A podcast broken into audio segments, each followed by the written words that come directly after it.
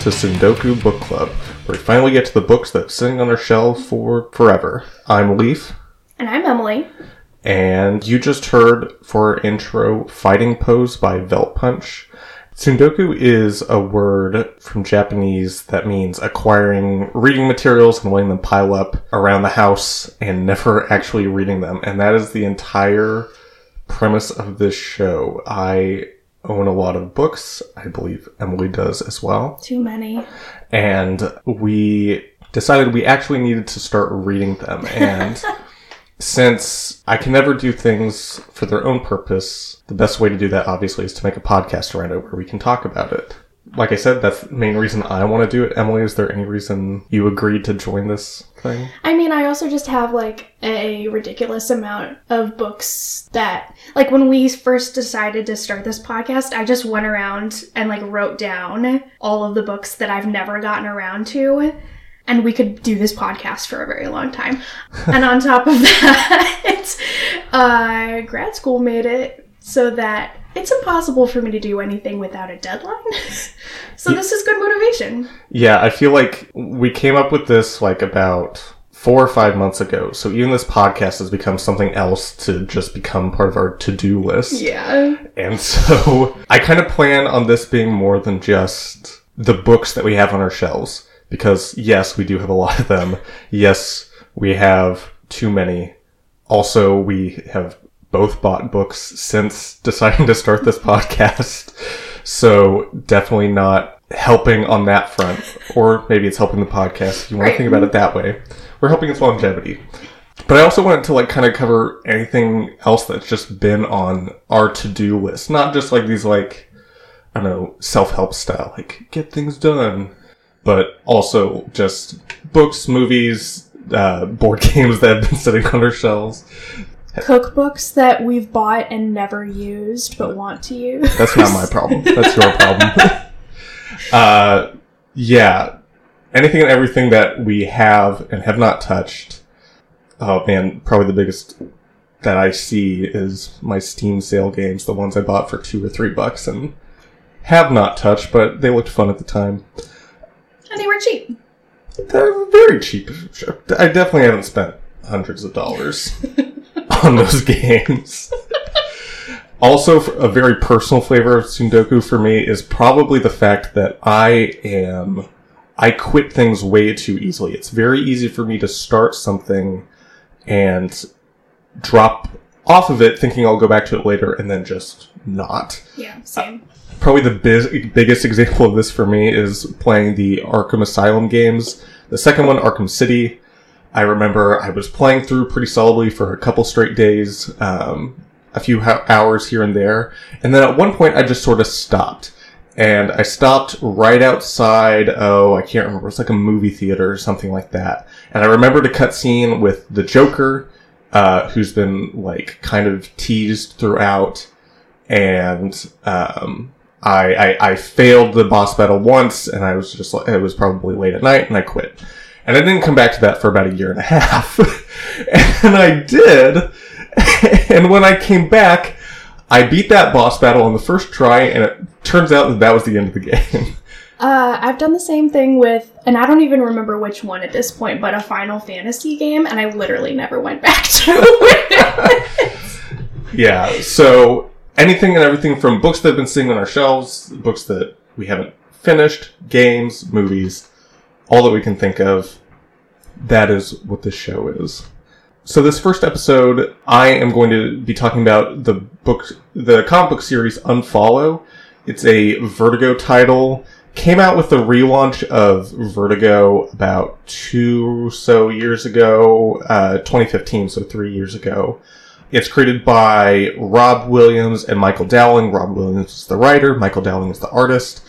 But there's a lot of work that goes into a comic book, and I think that for something like this, it's not enough just to talk about the writer and the artist, but also Quinton Winter, who is the colorist, Clem Robins, the letterer, and Matt Taylor, who is the cover artist, who I think probably does some of the best work, like one of the main reasons to like get the comic books. I started reading this when it first came out and I this is one of those things where I didn't finish it. I bought the first issue, the single issue for this, and it just did not grab me. I kind of felt like the art was really cool. There's like really weird stuff going on just in the very first issue.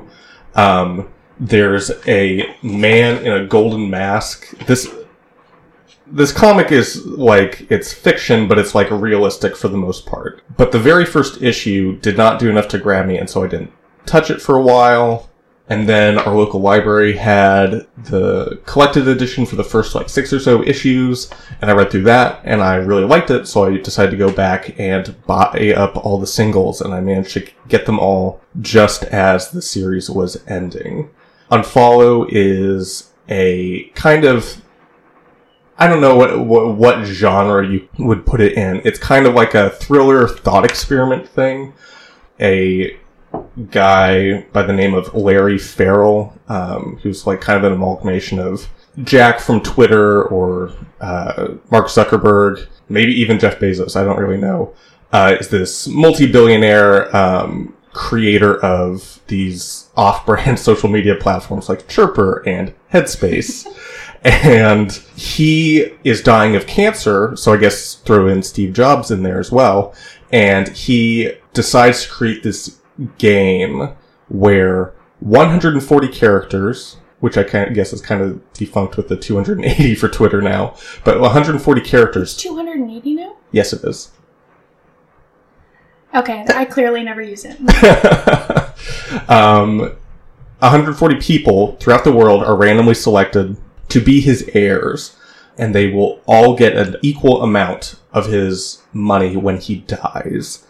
However, the twist is that when they are all gathered, they are also informed that if anyone dies, that money will return to the estate and then be equally distributed to everyone else. So the more people that die, the more money each person gets. And it kind of feels like this is the setup to like a Hunger Games style. Everyone's been brought to an island and is going to duke it out. As soon as you said thought experiment, I was like, so this is the purge. Not quite. And I think that's the thing. Like the beginning of the series, the very first issue is kind of lackluster in that part because it mostly just introduces the characters. This is a thing that happens a lot with comic books is that I, re- I, I tend to read a lot of single issue stuff. I only really buy collected editions or, uh, the things that my uncle knowingly calls graphic novels while winking at me. I tend to buy the single issues because I kind of like reading that um, month to month. I like seeing the storytelling that can happen within a single issue rather than just long form. But this first issue kind of mostly just introducing the characters. It introduces Larry Farrell, or Farrell, I'm not sure. Um, a man named Dave Rubenstein who wears a golden mask almost all the time and it's never explained. Um, a kid from St. Louis who is named Dave. I say kid, I think he's probably like 18 or 20 something. A rich heiress named Courtney who's like popping pills and doing skydives. And this uh, Iranian woman named uh, Raven or Ravan, uh, who is a documentary filmmaker. And finally, a, a man who lives in the backwoods of Alaska named Deacon, who lives with an arsenal and uh, speaks to God. And that's all that the first issue is, and that's kind of why I never followed up on it, because even though the art was really great, I even liked the writing to an extent that it was going on. But that first issue didn't really give anything to me other than the premise that you could read, you could have found online on like any preview sites or something like that. I felt like just didn't grab me, and that's why going back to it with the library, being able to read the first couple of issues really made me want to go back and read the rest of them. So are you totally caught up now? Yeah, because the the series ended sometime in 2017. Oh, okay. Yeah, it's about 18. It's 18 issues long. Um, I feel like it was kind of cut short because a lot of the things that were going on in it, some of the things feel undone. Um, or unfinished. There are a couple of characters. So the the main team, as far as I can tell, is Rob Williams writing and uh, Michael Dowling doing the art. Every once in a while, there are um, flashback issues going into like some sort of background on individual characters. You get background on Deacon and uh, Courtney and um, Akira, this kind of insane or like full of him. It's hard to tell if he's insane or full of himself or both. Japanese writer, author who um, his backstory is that he was at a protest of the Japanese government and chopped his legs off with a, a katana. So kind of intense. But there are certain characters that don't get that background information that I feel like could have really used it, like Raven or Ravon, um, the documentary filmmaker, because she really seems to have this stuff that like isn't really explained. She's about to commit suicide when she finds out she's one of the heirs of the 140, and so stops. She frequently makes these mentions of like how she hides behind her camera that don't fully make sense because she's always in on the action. She's just looking through her camera and she even gets wounded and eventually killed by the end of the series. But some of the things she says hint at stuff that happened in her past that we don't get a super clear idea of. I feel like I, I've kind of been bad mouthing it a little bit. but I actually really like the series. That's why I kept reading it. Like, like I said, the covers are insanely good. Like, there's these cool colors and everything like that. The contrast in this one is awesome. The number two. Yeah, like uh, we can probably put a picture of that up with the episode, but the art is just super cool. The colors really pop, and that's one of the reasons I got the first issue. So, like, the things I really liked is that there are some really, like, sincerely surprising twists that come up throughout the book. Like, for the very first thing, the fact that I'm expecting this to be this Hunger Games style thing where everyone just starts murdering each other with loot around the island just does not happen. All the, most of the people are very normal people. It's just that the main characters we follow are different in some way. Dave is um, probably the closest thing to a main character. He's black kid from St. Louis, like I said, and he is probably is pl- probably the closest thing to a stand-in for the audience because he's like normal, and then when he finds all this money, he starts blowing it, but then like kind of gets caught up in the bigger scheme of things. So you're saying he is already blowing it. So did the creator already die? So they already have this money, or how The, does? cr- the creator dies when they end up on while they're on the island. Oh, okay, all right. In my head, then I'm like, well, what if somebody just blows it and then there's no more money to like go back to the Mhm. pot or whatever? You Right. know what I mean? But Uh, no, like there's, I mean, they all start out with like several hundred million dollars. oh, okay. So so uh, fairly impossible to spend all basically. I, I know we're going into spoiler territory, but I still don't feel, I don't feel like talking about all of them. But there's just a lot of expectations that are a little bit played with, and I kind of appreciate some of the ways that like goes against these expectations of if you kill someone, you'll get more money because most of the people don't want to kill anybody else. They just want to. They're rich enough. One of the things I kind of felt with this is that a lot of the characters are crazy in some way, like certifiably insane, and they're and they're all like kind of control. What they all are insane for different reasons. So like Larry Farrell is kind of insane because he's like obsessed with money and control. Is that gold mask man? No, this that's Rubenstein. Okay. Larry Farrell is the billionaire who's Oh, like okay. giving all this money away. He very much like it's obvious that like he calls this like his grand vision. So clearly like he, he wants to see this happen in a way that like is entertaining. Because spoiler, like it turns out he's not dead. He just was pretending to die of cancer. Um, What a great guy. Yep. Um, he, his lackey, David Rubenstein, who, who again, his motivate he's also someone who could have really used a background story because it's never really explained what he's doing or why. It's hinted that it's because of money, but then at another point, he very clearly doesn't care about the money that he could get from this.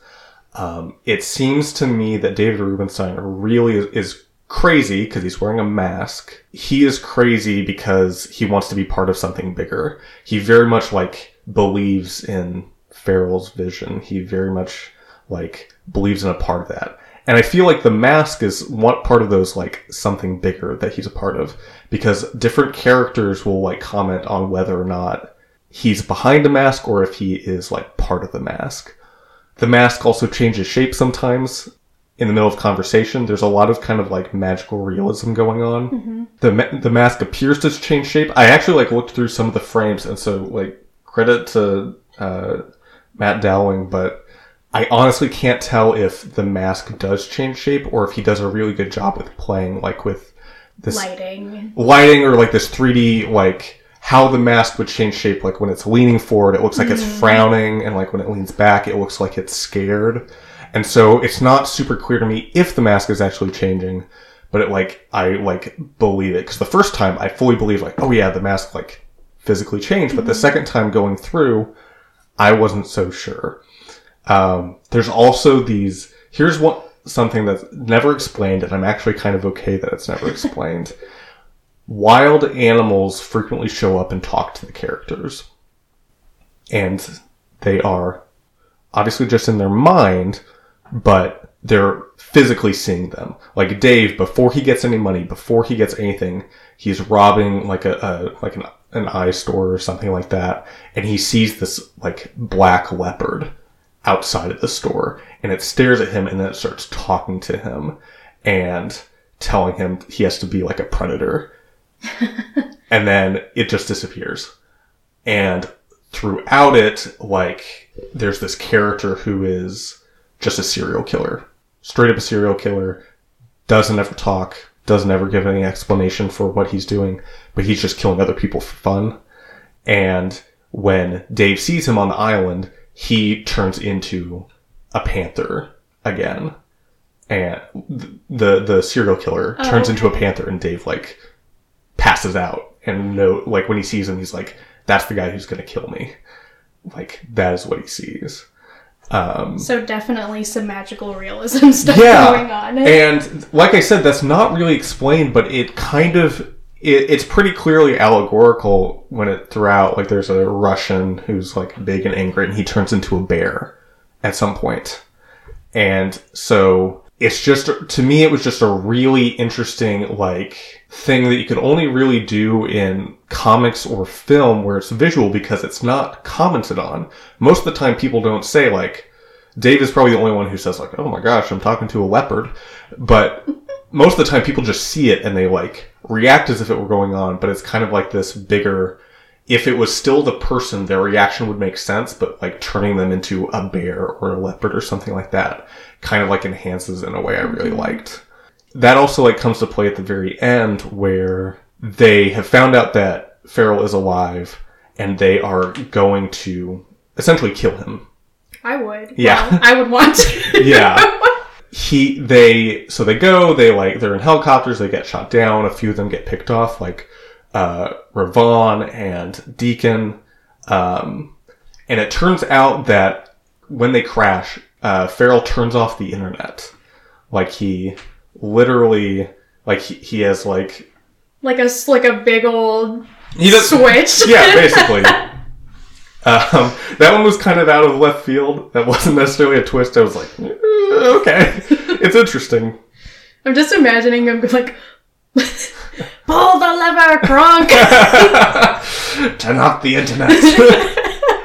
but yeah, like at one point, oh my gosh, like one of the ladies says, "The domain names, they're they're deleting." I'm like, okay.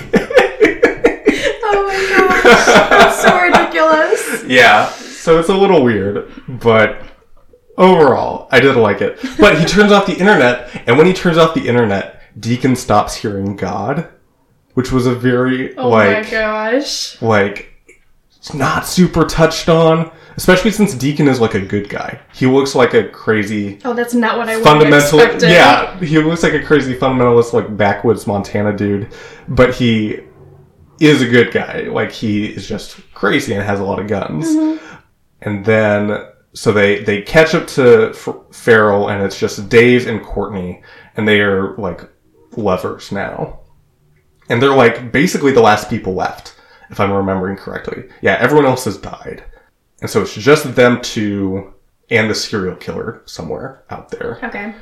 when they find him, they're out in the jungle, and Farrell has like these armed guards who he tells to stand down. He's like, "Okay, I see that you've found me," and that's and he's like very much playing the Ozymandias, like I'm in control. I still know what's going on. I'm, I'm above all of this. Mm. He has been killing the remainder of the 140 this past like whole issue. And so he tells them that they're like the last ones and he says, you stand to gain so many billion dollars. If you just kill and he, like it's, he's about to say like if you just kill him and Dave just shoots him. and like, I really loved that because it was this idea Oh, that yes. Farrell, who like really only understands things in terms of like control and using money to like over other people, doesn't understand like actually being angry at someone else. Right. His flashback issue, like he murdered his fiance and um, deleted the all drafts of this author's book because um, his wife, his fiance, cheated on him with it. But that was it. Like, he, like he didn't seem to have any real emotion about it beyond like someone did something that I didn't want them to. So like I did all this stuff to them. He doesn't really understand actually caring about people. Also, uh, so they shoot him. He doesn't die immediately, but he's crawling away from them. And then a uh, a panther, I think, a Venezuelan panther, like crawls out of the jungle, and like all the characters are like, "Wait, I think this is a real panther," and then it just eats him, and it's really good. Like, Is that how it ends? yeah, Oh, that's quite great. there's like a little like uh denouement stuff going on like after that with some more twists that are not so good in my opinion but they are so important that like that's one of the reasons they're not good that uh, I'll let other people read that if they want to figure that out So you would recommend it? I would recommend it. I really liked it. I, I felt like the ending, besides like the really cathartic, literally eating the rich moment, um, the ending was a little lackluster. There, uh, there definitely feel like points where I know the relaunch of Vertigo had some issues with sales and things like that. Um, and I'm assuming Unfollow wasn't like hugely popular because it definitely feels like it's shorter than it needs to be. It feels there's like a time jump in there at one point. Um, there, like where it jumps up like six uh, months or something like that. There's um, characters that don't get their flashback issues that I feel like could really could have used it. But overall, I think that it still does a lot of what it set out to do. It kind of reminds me of Y: The Last Man. If anyone likes that, I feel like it's pretty good. Not it's not similar in the same way where it's like it's not like Brian K. Vaughan's literary uh, references and things like that that you're getting alongside all these like people talking out the thought experiment. Um, but it is pretty interesting in how it's portrayed. Also, like, is there magic going on? Maybe it's not super clear. Stuff like that. I feel like I've talked, like, I've talked a lot about the writing. The art is really, really great. Some of the background, the, the, uh, flashback issues are a little weird. Like, I, I didn't fully appreciate the art in some of those. Um, How is it different? uh, it's a different artist each time for Okay. those flashback issues. Um, I don't know. It just it just felt very different. I feel like the art style is kind of this realistic, gritty um, art style that's really cool. Like the like like I don't know how to explain it, but the art is it's like the line art is all very realistic, and then the colors, while realistic, are are kind of flattened in a way that kind of like makes this really cool style. I like. Um, so I think that really works well together. Um, the covers are super cool, like I said. One part I like, and I feel like, so this is a gripe. I don't feel like Unfollow is a great title for this series because, the, like, there's no unfollow. I mean, I guess, I like, feel like it's just like kind of a flat pun having Yeah. to do with social media. I fe- honestly, I feel like a better one name would have been like 140 characters or something like that. Mm-hmm. The 140 probably wouldn't work because that what there's like a TV show like the 1400 or something like that. I can't remember. I don't know. Okay, um, but like so it's called Unfollow, and each issue looks like it's on a tablet or on a phone. On the bottom right, Oh, I totally missed that Yeah. somehow. Yeah, um, and on the bottom right is the 140 app. because that's how all the people were notified that they had it. And they get this 140 app, and then whenever someone dies, the number on the app ticks down. Okay. And so the issues as you're reading it when people die, the next issue will have the updated count. And so like at one point, um, a plane crashes into a compound of people that have like made it. And so it's not, you, you're never told how many people are in that compound, but You know how many died because of the next issue, and it, they're they're all ticked off. Yep, it's really cool. Uh, like I, I, I really think it was super cool. Uh, it had some stuff where it kind of felt short, but overall, I really liked it. This looks awesome. I'm glad you decided to talk about it. Yeah.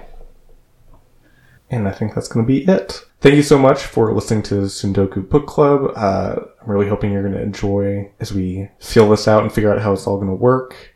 Um, huge, huge, huge thanks to Veltpunch for agreeing to let us use their music on the intro and outro. Like, I'm a huge fan. I really love their music in general, and I feel like the lyrics, especially, like, just super work for this. I was not expecting them at all to agree to this. So that's just Very cool of them. I love it. Thank you very much. With that, uh, we will be back next time with Emily talking about what are you going to be reading? I am going to read a book of short stories called A Thousand Years of Good Prayers by Yiyun Li. All right. That was pretty good. Cool. Well, shh. We'll find out next episode. Okay, okay. Okay.